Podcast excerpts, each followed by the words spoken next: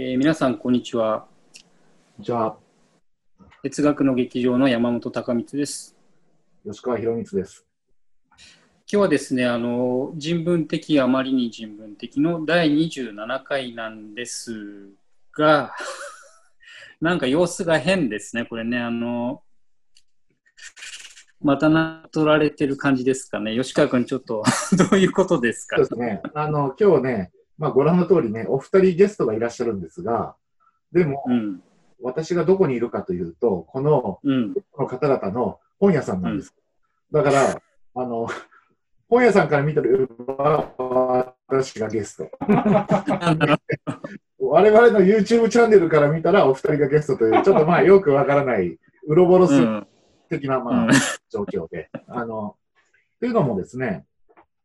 あの、私が、あの、まあ、編集者の仕事を始めたって前お伝えしましたけど、あの、うんこの仕事の一環として、あの、以前、哲学の劇場の第15回、えーうん本屋さんの話で、あの、ご登場願った双子のライオン堂さんにですね、今お邪魔してるんです。うん、うん。それで、その、まあ、店主の武田信也さんと、あと、武田さんと、あの、よく一緒にご活動されているライターの田中圭介さん。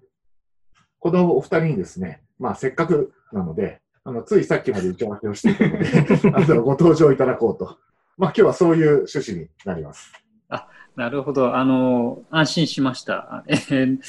わかりました。じゃあ、えっと、あ、あの、武田さん、田中さん、よろしくお願いします。よろしくお願いします。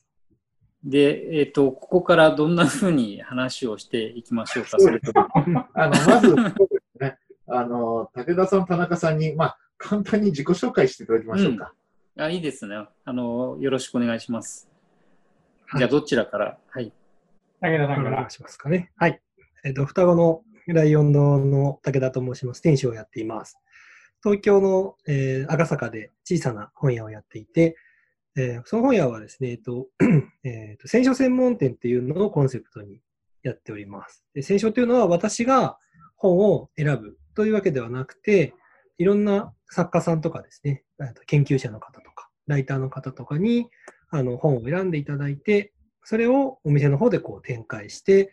読者の方にさらにそこから選んでいただくというようなお店をしております。今まあ、本屋さん、まあなんでそんな形にしたかっていうと、あの本好きの人はまあ自分で本を探す楽しみっていうのがあるんですけれども、なかなか、あのー、1日200冊以上本が出てタイトルが出てると言われている昨今において、ちょっとこう本読むのど何読んだらいいか分かんないなっていう人に向けて、あの少しでもこう選びやすく、ハードル、まあ、失敗のないようなって言い方は変ですけども、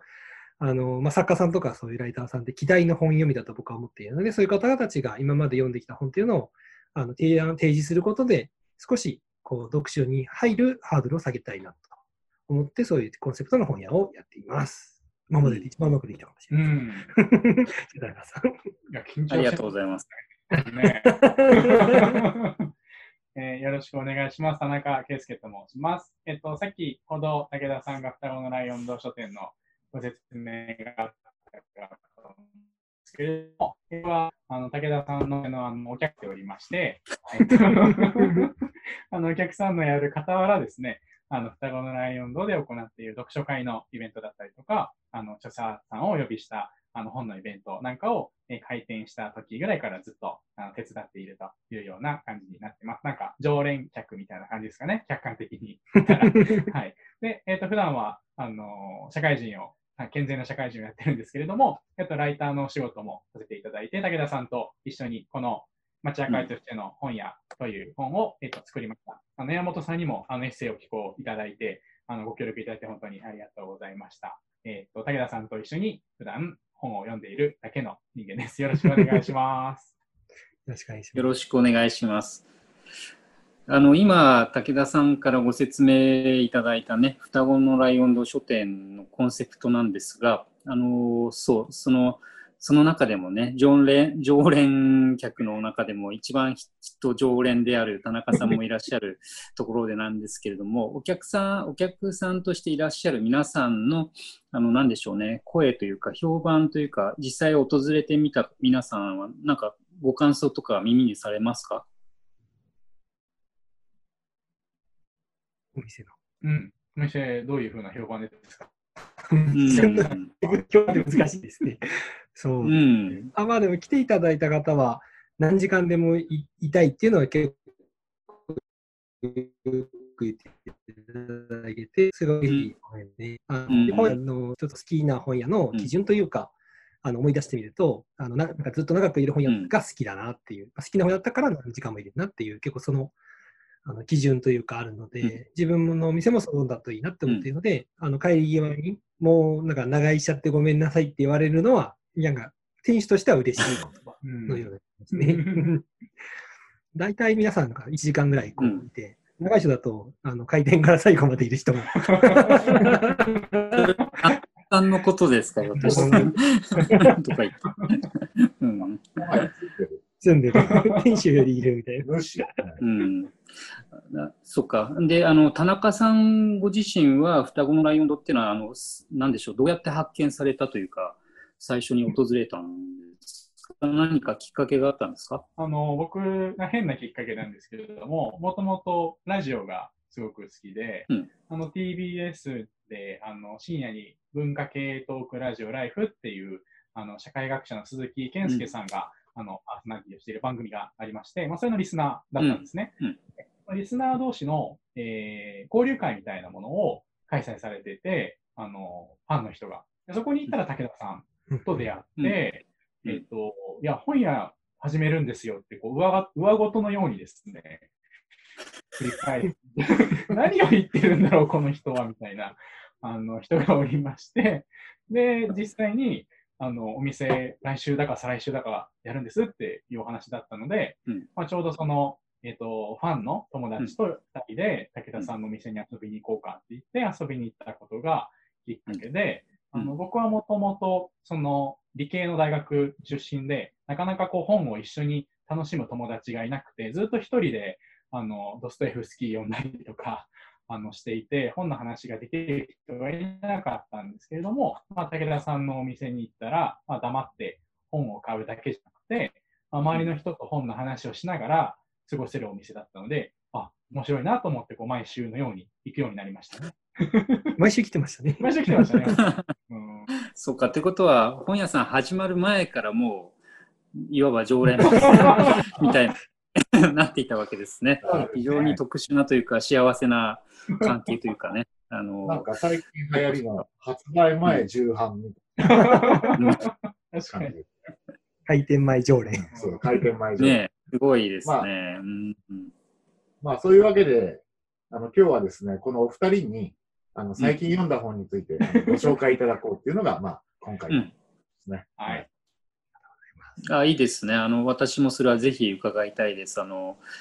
ね、日々たくさんの本を手に取られて読んでおられるお二人なのでね、あのこの機会に教えてほしいなと思いますが、じゃあこれ順番にまた伺う感じでいいですか？そうですね。まあ今の、うん、どちらあかのましょうか。でハードルが上がったところで、まあ最初、武田さんですかね。うん、まあ、紹介できるか緊張しますね。はい。最近読んで、えっ、と、良かった本は、まず、結構最新なんですけど、こちら。うんえっ、と、あ、パリス？え読み方がわかりません。フラあの、うんフランス語だと思うので、パリと生きる女たちっていうタイトルで、えっ、と、アノニマスタジオさんから出てる本なんですけど、あの、パリに、えー、と今普通に、えー、と現代ですね、現代にパリで生活している女性たちのインタビュー集になっています。でコンセプトとしては、あのパリチャンヌ、パリジェンヌ、パリジェンヌって言葉があるんですけど、まあ、そういう言葉だけでは、まあ、定規定できないうん、いろんなさまざまな女性がいますよっていうことを紹介する本になっていて、あの とても、まあ、素敵な写真と、いろんなこう写真見せていいですかね。いろんな、まあ、素敵な写真と、現地の写真と、えっ、と、まあえーと、インタビューが、いろんな女性のインタビューが載っている本になっていて、インタビューされている方たちは、あのですね、パリで普通に生活している書店主さんであったりとか、えーとまあ、モデルさんとかもいたりですね、まあ、いろんな幅広い、えーとまあえーと普通にお店をやってる方もいれば、普普通に、えー、と会社を普通に働いている方もいたりっていう形で、あのいろんな、えー、パリで生活している女性を追ったインタビュー集になっています。自分はなんでこれを手に取ったかっていうと、この中であのシェイクスピアカンパニーの、今の現店主のシルビア・ホイットマンですね。シルビア・ホイットマンさんっていう現店主が、えっと、のインタビューをやってるのを知って手に取って読んでいました。あのそれがとても面白いですし、このシルビアさんって方がとてもあの素敵なですね、あのなんていうんですかね、今人生というか、あの歩んでいて、でお父様が今の、えっと、今有名になっているシェイクスピアカンパニーっていうのを、まあ、ここ結構複雑なんですけども、立ち上げてというか、その前にもう一人あのシェイクスピアカンパニーを最初に立ち上げた人がいて、うん、前に今のあのシェイクスピアカンパニーをもう一回立ち上げて、で名前を引き継いで、うん、えーと、やり始めたのがお父様で、それをさらに引き継いで、この女性の方がやっていることで、えー、そういうこと、この人の話なんかも、いろいろ今注目されて、さらに注目を浴びているので、あのいろんなところでこう記事になっているんですけども、あの実際に、うん、あのなんですかね、このシルビアのあの思っていることとかを結構素直にこう書かれているので、うん、この本とても良くて、で他の女性たちも、まあ、他の方は僕は全然知らないんですけども、あの、うん、本当にこうパリジェンヌっていうと、なんとなく勝手に思い浮かんでる像があるんですけど、うん。うん、もうそれとは全然もう個人個人もいろんなこう物語があったり、スタイルがあったりして、まあ、それも含めて、まあ、結果、パリジェンヌっていうこう憧れの一つの象徴みたいなものが、まあ、もともとはれるような本です。はい、長くなりました。めちゃくちゃいい感じに紹介してくださったじゃないですか。よかった。本当？緊張して緊張した。あの、えっと、版元はどちらでしたっけ？版元はアノニマスタジオですね。あ、アノニマスタジオ、最初におっしゃってくださったですね。ってことは、あの、インタビュー自体は現代というか、あの、最近行われたものだったりするんですか、ね、取材自体は2016年に現地で行われ、うん、はい。現地で出た本を翻訳したものだと思います。うん、うん、うん。あ、そうですよね。うん。えー、読んでみたいですね。うんじゃあ私も、うん、双子のライオン堂で買いますので。ありがとうございます。毎度ありです。はい。うん。ありがとうございます。そしたらどうしますか？えっ、ー、と、武田さんがあと50冊ぐらい紹介するんですか？そうですね。うん。うん。思ってくださった、まあ、50冊の中から、まあ、1冊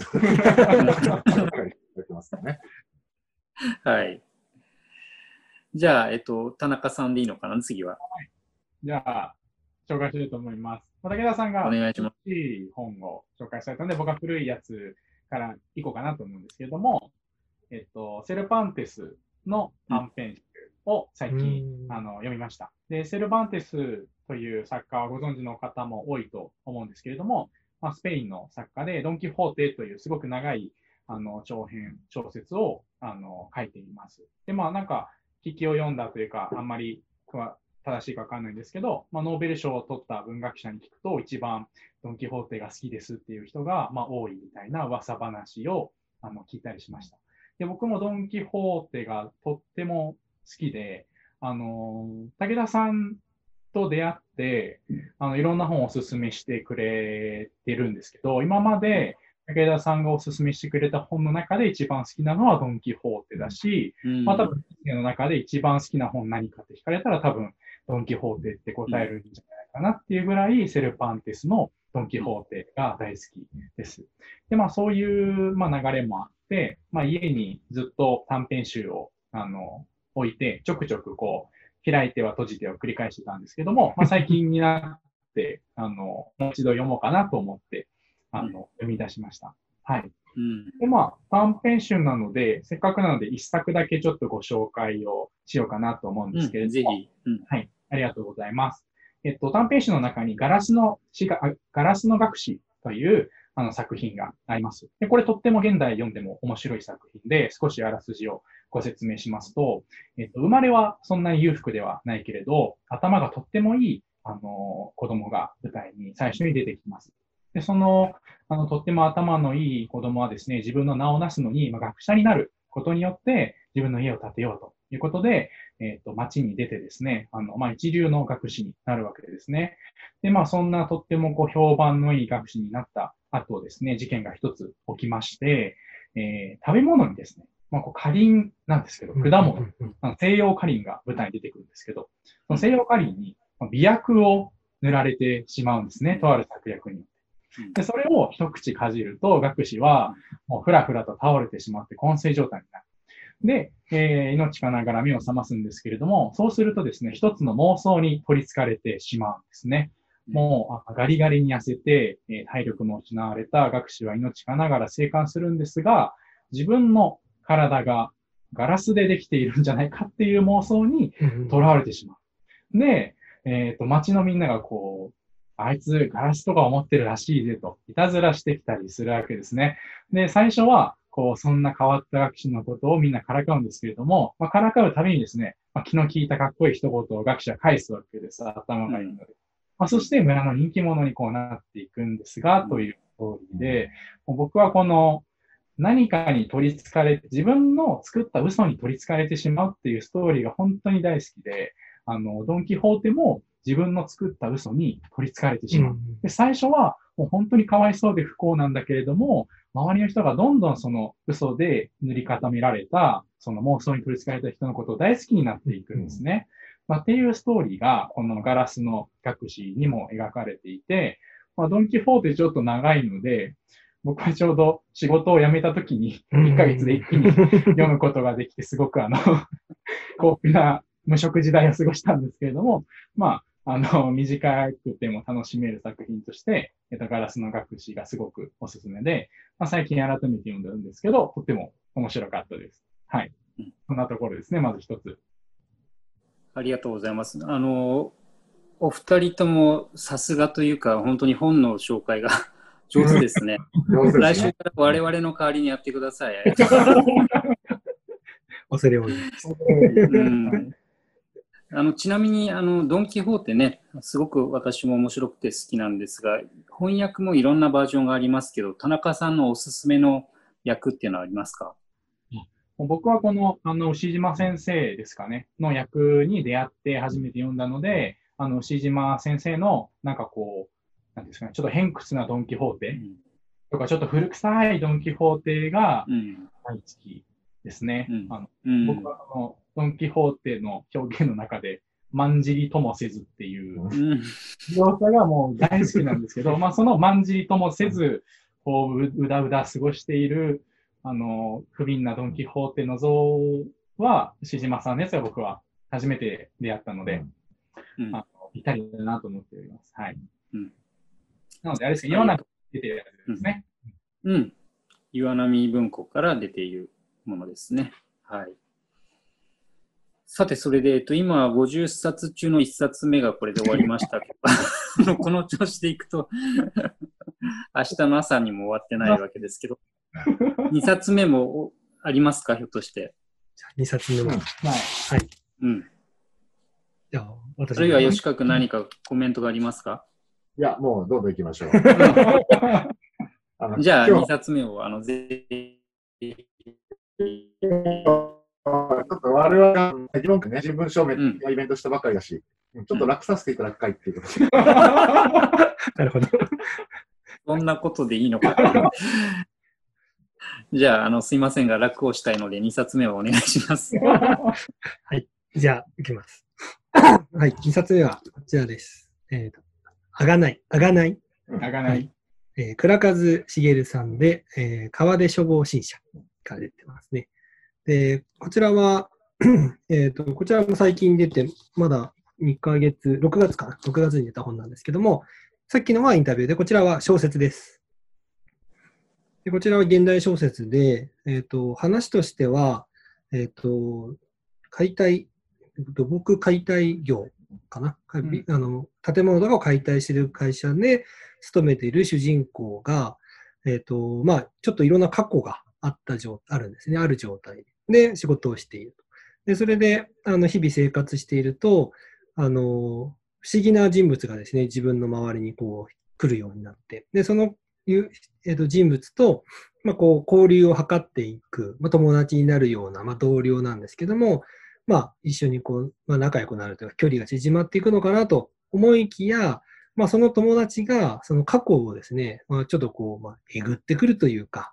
なんかこう、過去を思い出す一つのこう、トリガーみたいな形に存在が現れて、で、その過去を一生懸命、まあ、生産するというかですね、まあ、あの、えー、なんかこう、消化していこうとしている主人公に対して、まあ、ちょっとこう、うまくいかないような事態を作り始めていくんですね。で、それでなんとか主人公はもがきながら、いろいろ考えながら、まあ、あの生活をなんとか続けていこうとするんですけども、あのこの小説、あのまあ、他のところ読書会をしたりしてたんですけども、あの現代小説を読んでる中で、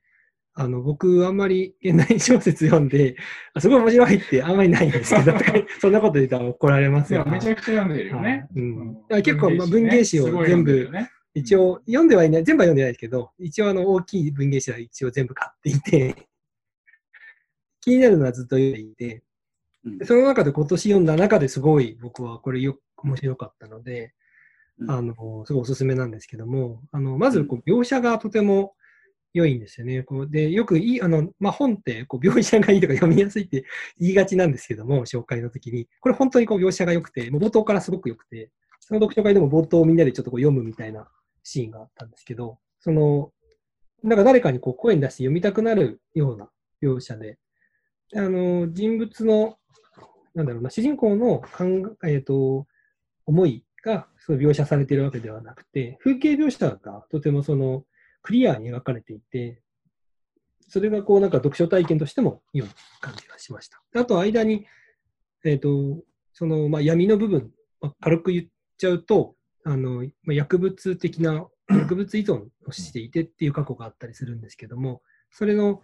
あの、構成をしているカウンセリングのシーンが出てくるんですが、それがこう間に挟まっていて、またその部分と現在の部分と、で、いろんな人の視点がですね、その、えー、カウンセリングのところはもう主人公とは関係ない人の声というか、そういうのも入っていて、なんかとてもこう、濃厚な文学を、こう短い、ちょっとまあそんなに熱くない本の中に込められていて、そういう意味でもこう構造的にもとても面白い本です。はい。なんか夏に 夏に読みたくなる本ですねって、これもなんか僕さっきは本気り型のことしか言ってないですけど、でも本当になんかね、こう暑い日に読んでると、なんかいいなっていう本です。はい。以上です。ありがとうございます。あの、あがないはね、えー、何回か前に私たちの、えー、動画でも吉川君がね、取り上げて紹介をしてくれていましたね。私も文芸誌に掲載された時に読みましたけど、やっぱり、あの、なんでしょう、武田さんと同じようにね、えー、たくさん読んでいる中で、あの、印象に残る作品であることは間違いないと思いますね。うん、ありがとうございます。えー、じゃあ、えっ、ー、と、田中さんも2冊目お願いしてよいですか？はい。えっ、ー、と、ちょっと変わったやついこうかなというふうに思います。ちょっと電子書籍でしか僕持ってないんですけど、うん、えっと、うん、ゲーム開発、電子書籍版が好評なのか、あの紙版でもあの印刷しますよっていうプロジェクトが始まって、少しあの好きな人の中ではあの話題になっていたんですけれども、書いている方がですね、スモーキングウルフという人で、まあ、自分でこうゲームを作っている、まあ、ゲーム開発者の方、ゲームデザイナーの方が書いているアナト書みたいなものなんですね。あの自分が20年間ゲームを作ってきて、あのぶち当たった壁だったりとか、あの開発上あのこういう失敗をしたみたいなものが、えー、と書かれている本なので、まあ、あんまりそのゲームに全く興味のない人が読んで面白い本なのかちょっとわからないんですけれども、あの僕は双子のライオン堂書店でアナログゲームを一緒にプロデュースして作ったりとかしてゲームもすごく好きなのであのそういう関係の本をあの読むんですけれども、まあ、そんな中でもあの友達に最近紹介してもらってとっても印象に残っています。まあ、その印象に残っているポイントなんですけれども、あの結構ですね、なんていうんですかね、あの自費出版の本なので、まあ、いわゆるこう、うん、整った本ではないんですけれども、でも、あの創作ってそういうものだと思うんですよ。なんかその整った道筋があって進んでいくものじゃなくてぶつかってぶつかってぶつかって出来上がって出来上がった後にこういうふうに整ってたんですよって後付けのように制作のストーリーが語られることが多いんじゃないかなと思って、うん、そのだけど、やっぱり、例えば僕はゲームファンなんですが、ファンでは、あの、手上がった綺麗なケーキ、デコレーションされたケーキじゃなくて、まあ、クリーム塗る前の状態を知りたいわけですよ。まあ、そういう、そのクリームを塗る前の失敗っていうのが、まあ、一般書籍だと、例えば誰もが失敗してるものだったら、わざわざ書く必要はないんじゃないのっていうふうに省かれてしまう部分も、まあ、言ってしまえばアメリカ大陸の再発見的な、誰かが通ったかもしれない道だったとしても、その人のストーリーで書いてあって、まあ、そういうですね、少し泥臭いあのハウツー書になってるんですけれども、まあ、20年間のその方のあの失敗だったりとか、あの創作の行ったり来たりっていうのが読み取れて、まあ、そういうところがハウツー書なのに、そういう交通整理がされてないっていう魅力が、僕はすごく、あの、ファンとして、あの、読みたいものだったので、えもしそういう、まあ、ゲームだったり創作に興味がある方だったら、あのまあ、万人受けする本ではないと思うんですけど、あの読まれて、なんか、あ、一緒に恥ずかしくなったりとか、まあ、こういうことあるよねって 思ったりとかする感情が僕、あの、タイプの珍しい本っていうか、だなと思って紹介させていただきました。はい。ありがとうございます。なんか私あたりが読むとね、涙なくしては読めない かもしれませんが、あの本当おっしゃる通りで、えっと、大体そういう本ってね、うまくいった例ばっかり、あの書くのでね、読む側にも実はそれ、プレッシャーになるというか、あこんな風にうまくいかないとダメなんだっていう気持ちをね、催させがちなんですけど、むしろどんだけうまくいかないかっていうのをね、教えてもらった方が、あの実はすごく役に立つと思うんですよね。うん、そういう意味でもいい本だなと思いましたので、私もそれ後で読んでみたいと思います。ありがとう。ということで、2冊目を今ご紹介いただきましたが。それぞれ50冊あのお持ちいただいた中での、ね、まあ、2冊ご紹介していただいたところで、まあ、ちょっとね、あの、お時間の制約もありますので、うん、まあ、ですね。まだあるのに。あの、せっかくなので、あの、最近のお仕事をちょっとね、あの、うん、宣伝していただけたらと思います。うん、はい。ありがとうございます。じゃあ、僕から紹介しようか。はい。双子のライオンド書店ではですね、いろんな本を出しておりまして、あの、二人で一緒に作っているのは、このシシシシという文芸誌をあの作っております。山本さんにも、あの石川さんにもご協力いただいて、あのまあ、本が好きな2人がというよりも、あの編集部がですね、他の本屋さん協力してくれたりとか、ライオン堂のお客さんが作ってくれたりとか、あのファンが作ってるような雑誌になっているんですが、え出てくださっている方はとっても豪華というようなあのコンセプトになっております。あの武田さん、先ほど謙遜されてましたけど、本当に学生の頃から文芸誌をとってもたくさん読んでて、まあ、そういういつか出したいという気持ちが詰まった本になっておりまして、最新号は、えー、JD サリンジャー特集という形になっております。たくさんの方に書いてくださっている本が出ております。というのと、あと、えー、これはじゃあ武田さん紹介してもらいましょうか。はい。はい、あとはですね、えっと、雑誌を出したり、あの本も、うん、単行本も出したりしていて、うん、最近出したのだと、この田和田陽子ノートというえっと、昨年、ちょっと休位された、えっと、室井光弘さんという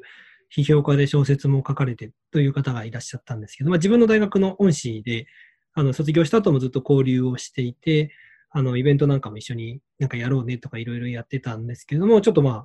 あ、亡くなられてしまって、亡くなるちょうど半年前ぐらいですかね、から、あの自分ご自身、自分がこう、私が、えーと、出版活動もし始めたいという話を、まあ、ちょっとしたところ、まあ、ご自身がずっと寝かせている原稿がいくつかあるから、それをじゃあ一緒にまとめて勉強してみたまえという形で原稿を託されて、まあ、あの、編集作業などをしながら、まあ、ほとんどしてないんですけれども、あの、取りまとめさせていただいて、まあ、出版したという本になります。これは内容は、あの、田和田陽子さんについて書かれた、あの、論考が、えっ、と、いくつか、あの、あったので、それをまとめて出版したと。いうものになって、多分今日本で、あの、田和田陽子さんについて、あの、一冊でこうまとめて、一人の方が書いた本っていうのはあんまないので、あんまりないので、こう結構貴重な本だと思います。室井さんと方はもう、なんていうんですかね、もう特特別、なんか僕にとって、まあ、その恩師というのもあるんですけども、あの、多分人類においても結構稀有な、その批評もできて、小説もできて、で、言語的な感覚的にも、とても不思議な感覚を持っていて、ともちろん日本語でのこう日本語は話者というか方なんで創作されるんですけども、かなり多くの言語をですね、あのご自身は謙遜されてできないって言うんですけども、あの亡くなられたそのお部屋とか覗かせていただいたり、ノートを見た限りでは、いろんな言いろんな分野の言語の、いろんな言語のこう原著とかをですね、全部こう紐解いて読まれたりしながら、あの批評を作り上げていたような方で、あのそういう意味ではこう、田田横さんもそういう言語的なところから創作を作る方なので、すごいこうお互いにあの通じ合う部分があるようで、まあ、そういったちょっと特別な人が書いたような文芸批評になりますので、あの、ぜひ読んでいただきたい。いろんな人に読んでもらえればなと思って作りました。はい。そんな本も作ってます。あと、まあ、だんだん時間もないでしょうので あの、説長といいますか、えっ、ー、と、今年の4月に出しました、めんどくさい本屋ですね。あの、こちらの YouTube でも紹介していただいて、冒頭、冒頭見てたら自分の本紹介されてちょっと驚いたんですけど、まさか、みたいな。あの、自分がお店をやった経緯とかですね、あのそういうことを書いたり、あの、中に座談会っていうのを開いていて、田中さんもそうですし、あともう一人本屋の仲間のハブっていう HA ブックストアっていうところの店主のとこあの友人、店主の友人と、あとあのデザイナーの方とかですね、一緒にお店周りのことしたり、さっきのシシシシを作る上でも結構デザイン面っていうのは、あの僕の中には結構なかったんですけども、その友人のデザイナーがいたことによって、ちょっと新しいこう動きとかも出たので、まあ、そういうきっかけの話なんかもしている本になります。まあ、まだ100年続くって書いてありますが、まだ、えー、7年、8年ぐらいなので、まだ92年なんとか生き残らなきゃいけないと、今、あの感じですし、まあね、こういう状態で今いろいろあの本屋とかも厳しいね、状態がまさかなんか50年後ぐらいにあると思ったんですけども 一筋縄ではいかないと思ったんですけども、始めた10年以内に結構ピンチが今 来てるんじゃないかなと 思っていて、本屋、ね、全体でこうなんか改変、改変というかいろいろ変えていく転換期なのかなと思うの、うん、時に出せたのは、まあ、意外と良かったのかなと、自分のあの頭の中の整理にもなったかなと思って、あのいいタイミングで出しました。あの一生懸命書いたので、まあ、読んでください。あと、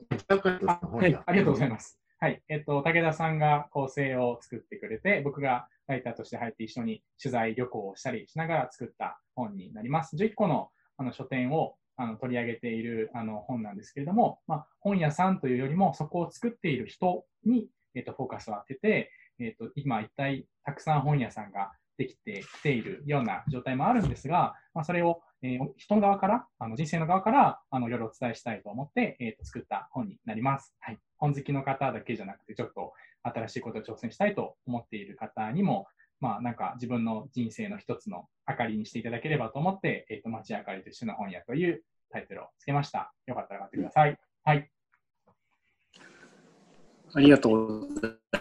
ますました。あの、ちなみに、えっと、これ伺っていいかわかりますけど、この後また何かそういう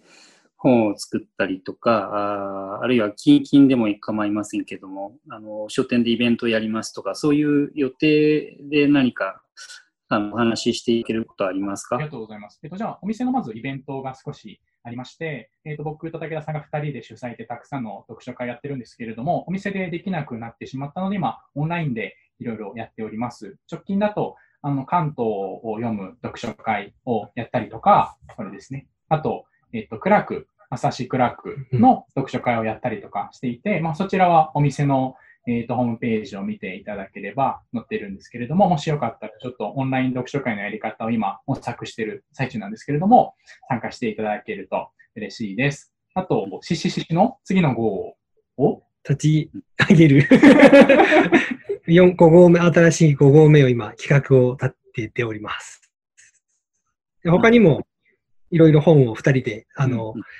作ろうかなというところで、まあ、いろんな出版社さんに、あの、呪いのメールを企画書を、企画書を今、